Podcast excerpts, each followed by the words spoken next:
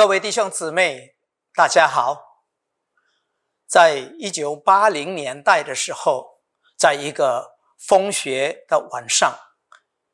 有两位大学生刚刚送完他们的一位同学，他们就开车直往他们要去的地方。那要需要差不多有四个小时才能到达家。可是那天晚上刚好是一个暴风雪中，所以呢，他们就很危险的来开车。当然，当他们开收音机的时候，啊，收音机的报道也就是要呼吁每个人不要出去，要留在家里。可是他们因着要赶着回家去过啊，去度他们的寒假，他们就这样开车。过了差不多将近一个小时，他们的车忽然间啊就有故障，啊就失火了，他们就不能够动。当他们看他们的周围，就发觉啊，在周围的几个里当中、几里当中都没有什么房子，没有住宅，所以他们在路旁啊，因着啊没有暖气啊，就开始很冻，他们就开始来祷告，求神啊来怜悯，求神差派人啊来啊一个拖车的可以把他们把他们的车拖回去。当然啊，这位年轻人的母亲在家里也盼望着他的儿子什么时候回回到家。看到那种天气，他们很也很惧怕，所以他们就拼命的来祷告。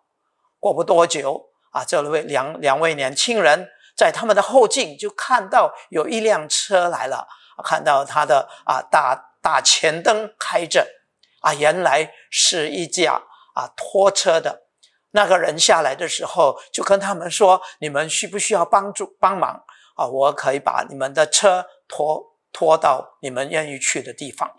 所以这两位年轻人就很惊讶，也很高兴，也很兴奋，所以结果就把车拖回他朋友的家里，因为到他们的家还有啊三个小时。当他们啊到达的时候，在车上还没有到达之前，他们就一直在想，说这个人真的是那么的巧啊，就从那边经过。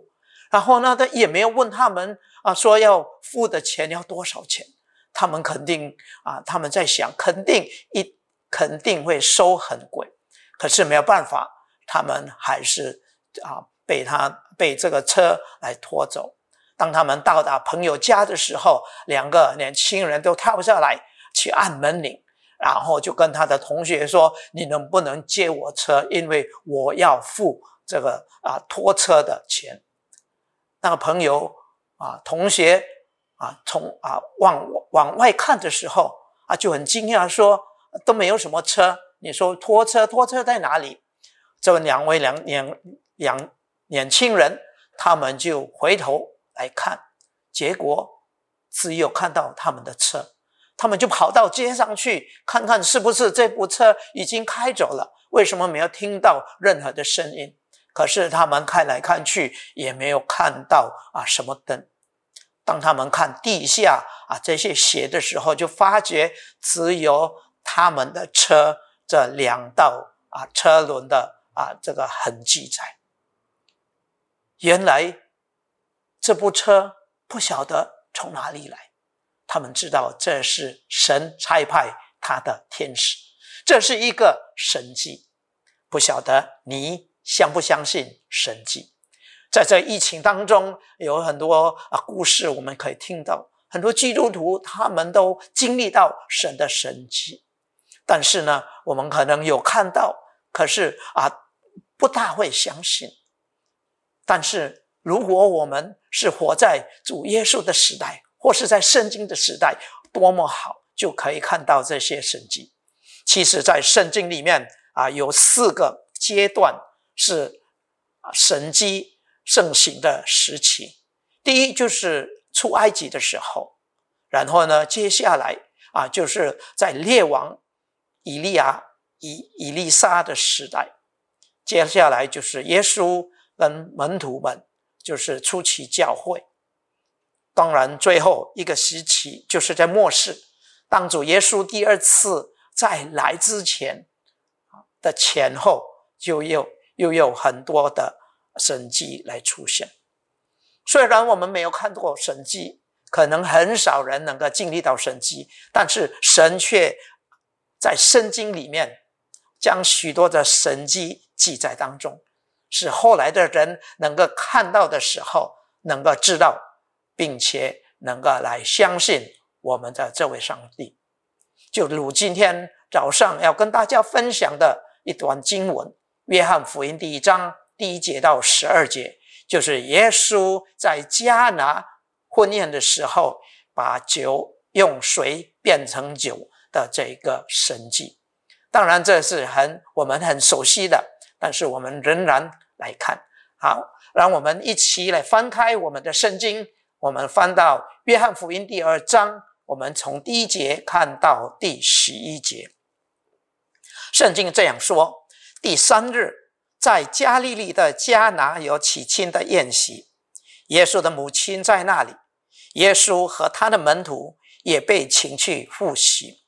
酒用尽了，耶稣的母亲就对他说，他们没有酒了。耶稣说，母亲啊，我与你有什么相干呢？我的时候还没有到。他的母亲就对佣人说，他告诉你们什么，你们就做什么。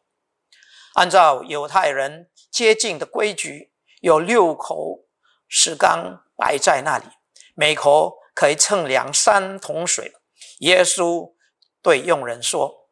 把缸倒满了水，他们就倒满了，直到缸口。耶稣又说，现在可以舀出来送给送给管筵席的，他们就送去了。管筵席的尝了那水变的酒，并不知道是哪里来的，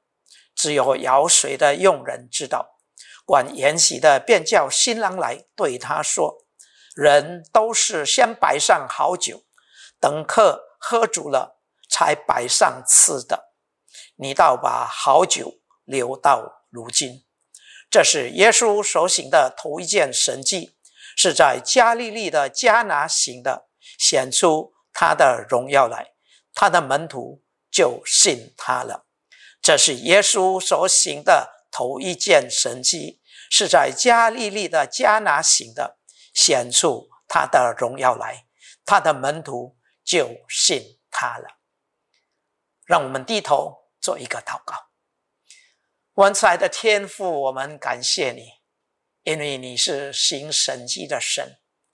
主啊，但愿你今天借着圣灵开启我们的眼睛，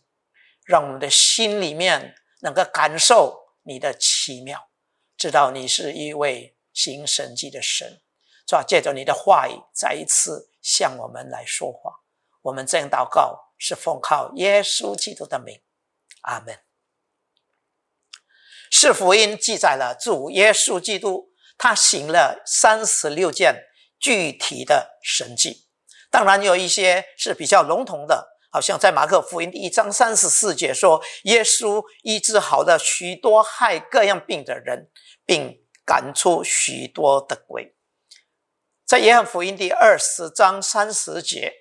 约翰这样记载说，耶稣在门徒面前另外行了许多的神迹，没有记在这书上。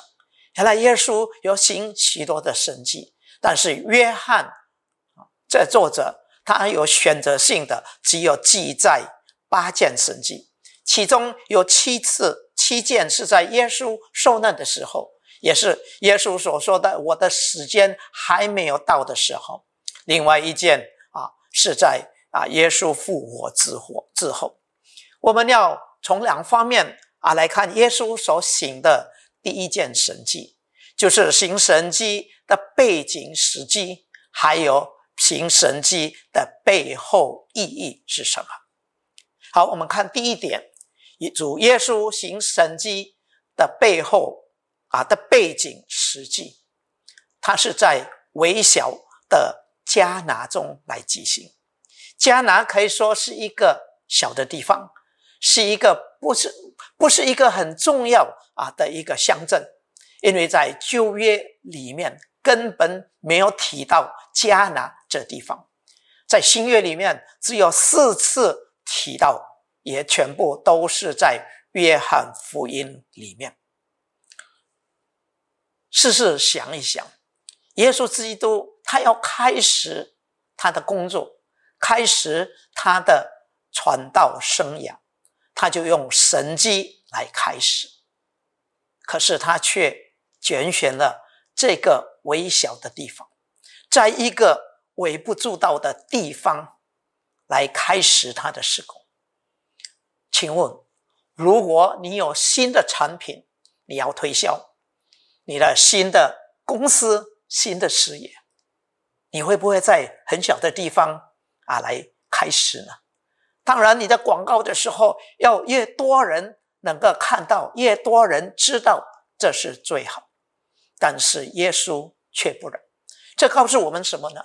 告诉我们，耶稣不是看地方的大小，不是看地方的重要不重要。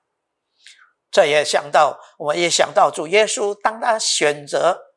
啊选择人的时候，他要使用人的时候，他也不会看说你是有没有有才干，还是有才华的，是不是你有名望的人，还是一个默默默无声的人，你是有钱有势有才的人，还是一个普普通通的人。其实主耶稣不会选择那些特别的人，意思说就是普通人上帝也爱，耶稣也展显，耶稣也使用。我感谢主，我有机会在美国来牧会，我们也看到在教会当中，牧会的教会里面慢慢慢慢福州人也多起来。我们都知道福州人，很多人他们到美国去的时候呢，他们是非法的呃身份啊，就是说他们是偷渡进来的，所以他们要啊上法庭啊，然后才能够拿到他们的啊他们的居留权。所以这些啊福州人他们啊英文也不会，所以他们就只有开餐馆。如果跟其他从国内来的啊这些人比起来，他们真的是可以说是微不足道，他们自己也认为就是这样。他们常常有时候都会跟我说，他说我们是没有文化的人。我就跟他说，文化学问这是神给我们的机会，虽然是这样，神仍然爱你。所以他们渐渐渐渐啊，他们就来到教会啊。我们也看到教会的其他的弟兄姊妹，有的人他们学问很好，他们是博士，他们是硕士，可是他们就接纳这批人啊，慢慢慢慢我们就看到在教会里面开仓馆的啊，有十一二间都是福州人的，他们经历了神的爱，因为神拣选他们。是的，耶稣不看大小，耶稣看我们愿不愿意，他就来拣选我们。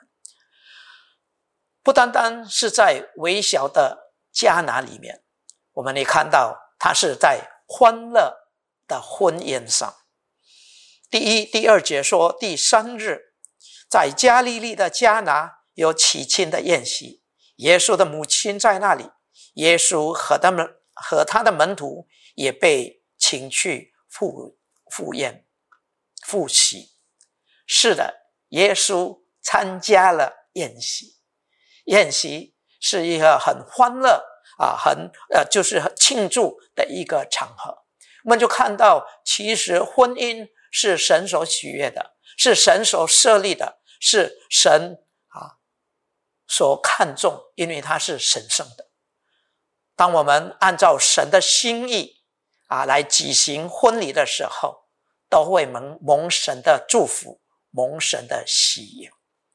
在次在这一次啊的婚宴时，却发生了一件尴尬的场面。圣经告诉我们说，因为酒用尽了，酒没有了。对当时的喜家来说，你的酒没有了是一件很丢脸的事情，因为它意味着你没有诚意的来请客，你预备的不够。幸好耶稣在场，他就用水变成酒，解决他们的难处，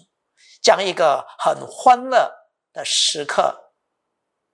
有可能变成一个很尴尬的场面，甚至带来难处，耶稣却改变了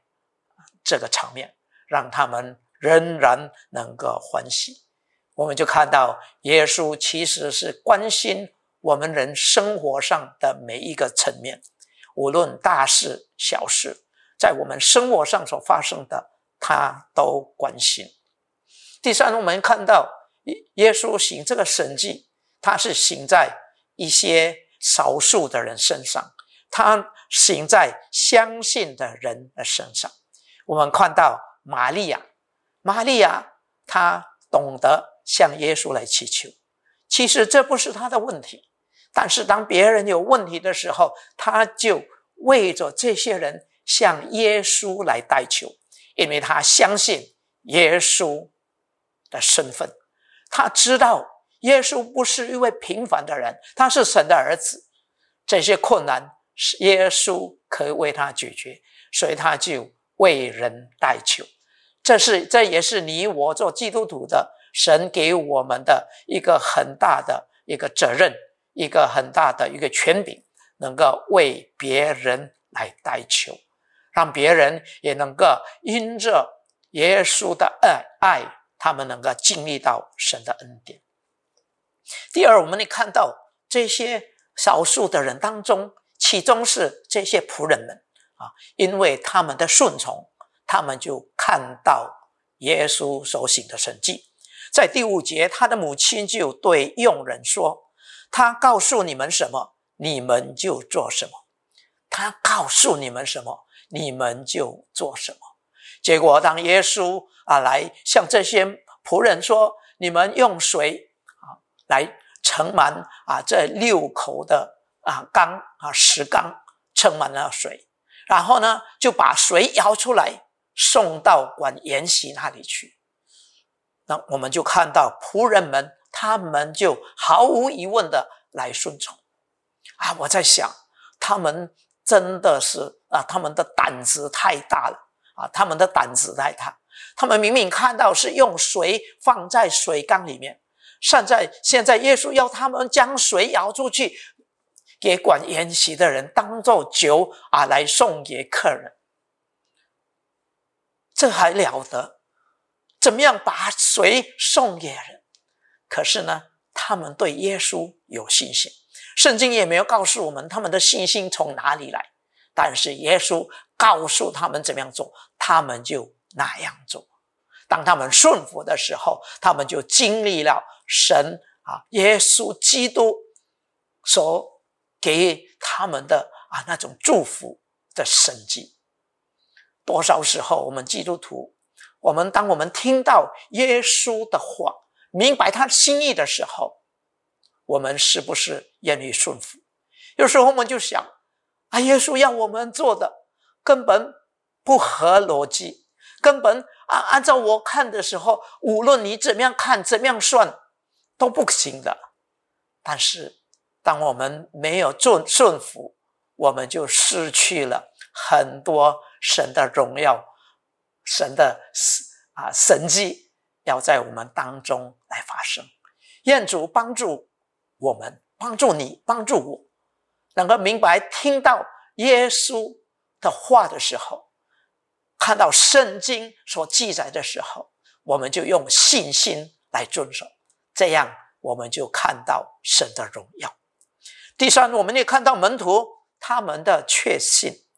啊，在十一节怎么样说呢？他说这是这是耶稣所行的头一件神迹，是在加利利的迦拿行的，显出他的荣耀来，他的门徒就信他的。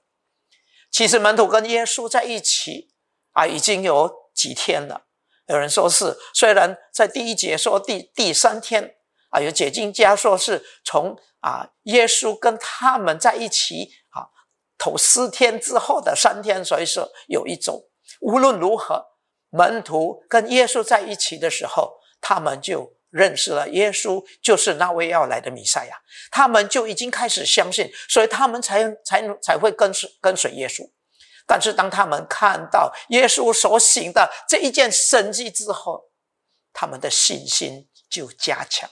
所以他们就信得更深。其实当神的恩典临到我们的身上的时候，不单单让我们来享受，来来来得到喜乐，其实神的这些恩典也能够成为我们信心加强的一种力量，让我们的信心加上信心，更加有信心。是的，主耶稣的神迹在微小的迦拿当中，在欢乐的婚宴上，甚至在相信的人的身上，他行了这个神迹，它的意义到底是什么呢？第一，它的意义就是彰显主的身份。耶稣的神迹彰显了他的身份。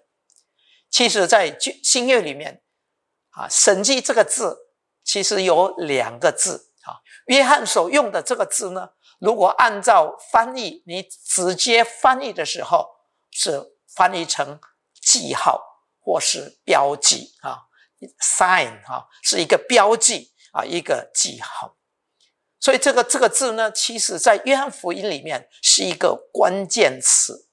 约翰啊，他他说他记载耶稣的神迹，其实就是耶稣的记号。什么是记号呢？这些标志是什么意思？当我们开车的时候啊，我们会常常会看到一些路标啊，我们走路的时候会有路标。路标是什么呢？它是指向一个方向。它的重要性不是路标本身，不是这个指标，乃是它所要指向的地方。所以当约翰福约翰他记载每一个标志的时候，都具有正面的还有启示性的一个功能，就是透过这些标志和接下来耶稣的谈论来解释，来显明耶稣基督弥赛亚的身份，借着这样让人呼吁人来信靠他。这就是约翰在二十章三十、三十一节所讲的。他说耶稣在门徒面前另外行了许多的神迹，没有记载在这书上，但记载这些事的，要叫你们信耶稣是基督，是上帝的儿子，并且叫你们信了他，就可以因他的名得生命。是的，这个随便酒的记号，让我们看到耶稣的神性，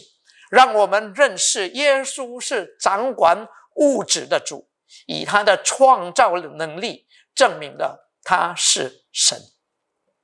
不仅这样，这也彰显了主耶稣基督他的全能，彰显主的全能。这神迹是来看到，让我们看到神主耶稣有他有能力来改变本质，这是质数啊，或是数值的一个改变，可以延伸到说是改变我们人生命的一个能力。水可以代表我们旧的生命，就是我们从我们的祖宗亚当所领受的这个生命，那种生命是平淡的，是无味的。但是酒呢，是美好的。酒跟水本质上差的十万八千里，本质根本就是不一样。如果没有把一些新的成分加到水里面去，水仍然是水，不能够变成酒。如果加上一些新的成分里面，就可以让它成为美好的酒。这好像我们的生命一样，我们从我们从我们的父母，从我们的祖宗亚当所领受的这个生命，我们知道有欠缺，所以很多人很努力的要自力更新，要要怎么样来充实自己，但是这些都是外表的，只可以说是换汤不换药。只有当耶稣将他的生命加在我们的生命里面，他的生命进到我们的生命里面，我们就经历到彻底的改变，有一百八十度的转变。这个生命就是在约翰福音第一章所说的生命在耶稣里面的生命，也是在约翰福音第三章所说的是从从啊讲到重生的时候，它是从上头生的，头从上头从天上来的，也是约翰福音第十章第十节所说的丰富的生命。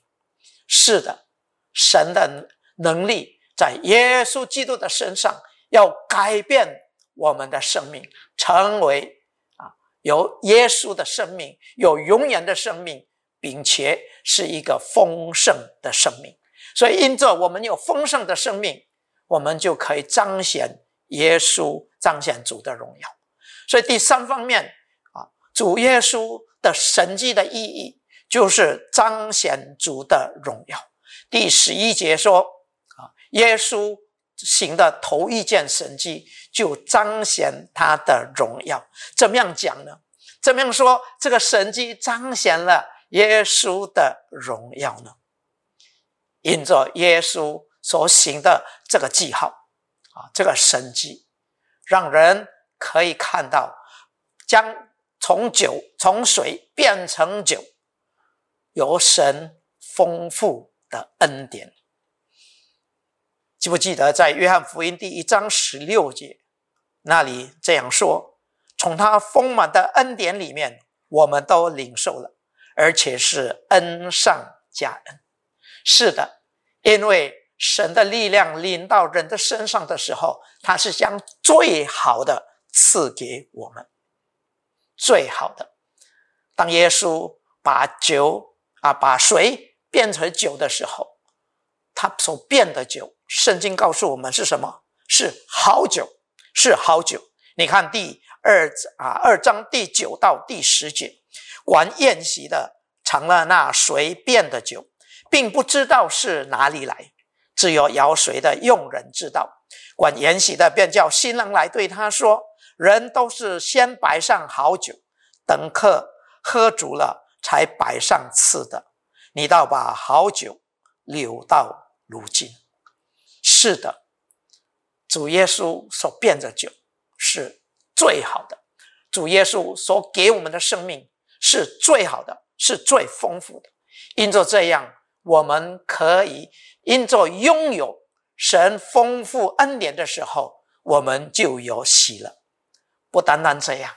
神也给我们另外一个恩典，就是当我们将神的这种恩典，丰富的恩典流落分享出去的时候，不单单别人得到祝福，我们本身也充满了喜乐。你看，耶稣把酒把水变成酒的时候，是放在六个石缸里面，对不对？如果用人没有把酒舀出来，没有去给这些客人来喝，这个酒虽然是最好的酒，可是它还是在石缸里面。等你把这个酒分享分享出去，分送出去的时候，别人尝到的时候，他们心里面就会畅快，就会充满的喜乐。你我当我们信耶稣的时候，我们的生命被改变，我们有神丰盛的生命，但是我们的生命是不是仍然只有留在石缸里面呢？是不是有流落出去，有分享出去？我们基督徒很爱一个词，就是什么？主恩满溢。当主的恩典在我们身上的时候，希望它能够满出来，然后能够溢出去，能够流落出去，能够分享出去。这样我们就能够把神的恩典分享，我们就能够来啊、呃、荣耀神的名，我们自己也可以得到从神来无比的喜乐。但愿神能够使用你，使用我，使用我们的生命，为主来用，成为别人的祝福。在结束的时候，我有两个问题要来问你们，让我们一起来思想，来思考，然后向神来祷告，向神来回应。第一，就是在你的生命当中，你的谁的生命是不是需要让耶稣来改变成就的生命？好，在你的生命中有什么是谁可以给耶稣将它变成就吗？可能你还不认识这位主耶稣，他彰显了他的荣耀。当你啊把自己给他的时候，他会改变你的生命，从一个水的生命成为一个酒的生命，你愿意不愿意？第二，当我们得到这个丰盛的生命的时候，好像好酒一样，我们如何分享出去？所以我们要想一想，你在这一周啊，不要不要想过去怎么样，过去可能我们做很多，我们这一周，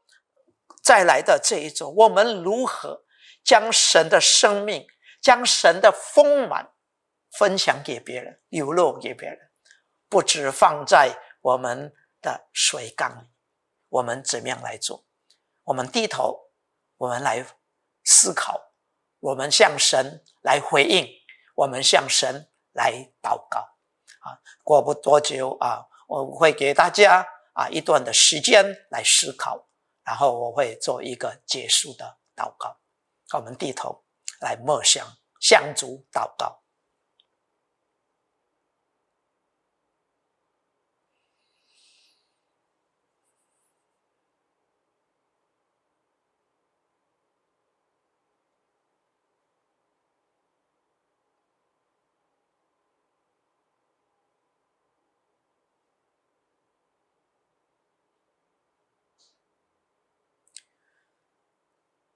亲爱的主耶稣，